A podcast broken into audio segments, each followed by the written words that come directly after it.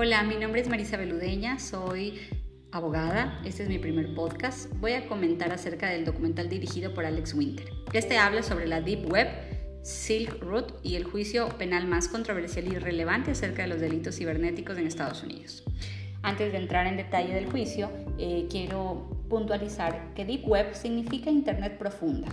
Eh, este es el contenido que no está indexado por los motores de búsqueda convencionales, es decir, no lo vas a encontrar en Google. Eh, las opiniones de muchos usuarios de la Deep Web es que existe un mercado negro increíblemente grande donde puedes adquirir drogas, sicarios, hackers, pornografía infantil, venta de artículos robados, etc.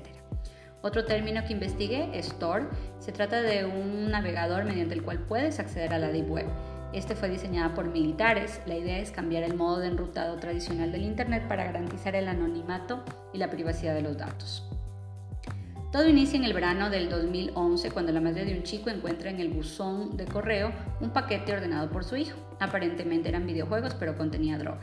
Esta noticia alarmó a toda la comunidad y uno de los principales actores fue un senador de apellido Schumer eh, que fue quien propuso la intervención de todas las agencias antidrogas para desarticular este sitio web denominado Silk Road.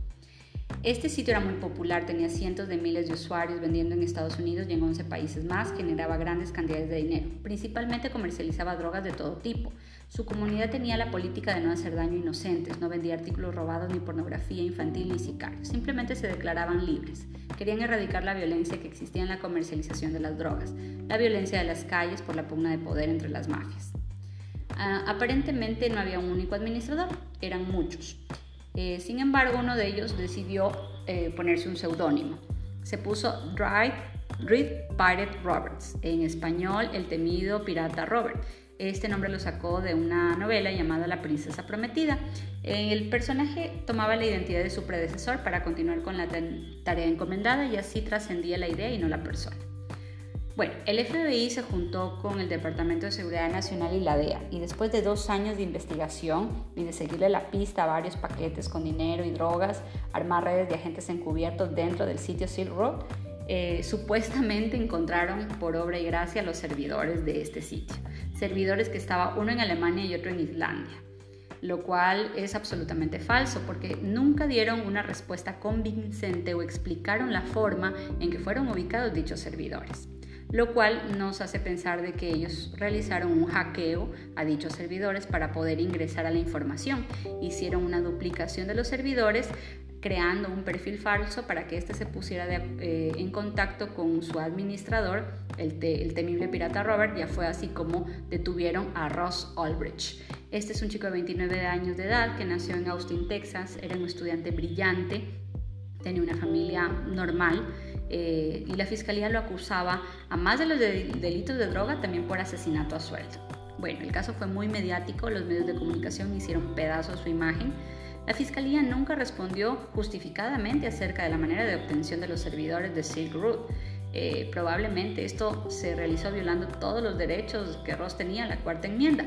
Esto en Estados Unidos, eh, este derecho constitucional es sumamente delicado. ¿Cómo puede el gobierno realizar hackeos para obtener evidencia y hacerla valer en juicio? Cuando el mismo gobierno procesa penalmente este acto eh, por considerarse un delito federal. Entonces el abogado de Ross presenta una moción para desestimar la evidencia por la forma de obtención, sin embargo fue negado.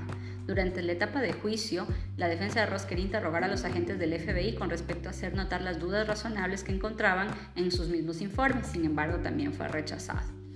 En febrero del 2015, finalmente, en Nueva York, Ross Ulbricht fue condenado a un mínimo de 30 años. Actualmente cumple cadena perpetua por los delitos de jefe de organización criminal, lavado de activos, hackeo a computadores y cargos por droga. Eh, lo increíble es que Silk Road se relanzó como un mercado libre que garantiza el comercio de drogas sin violencia. Surge un nuevo eh, temido pirata Robert y los vendedores son más responsables con el producto que lo venden.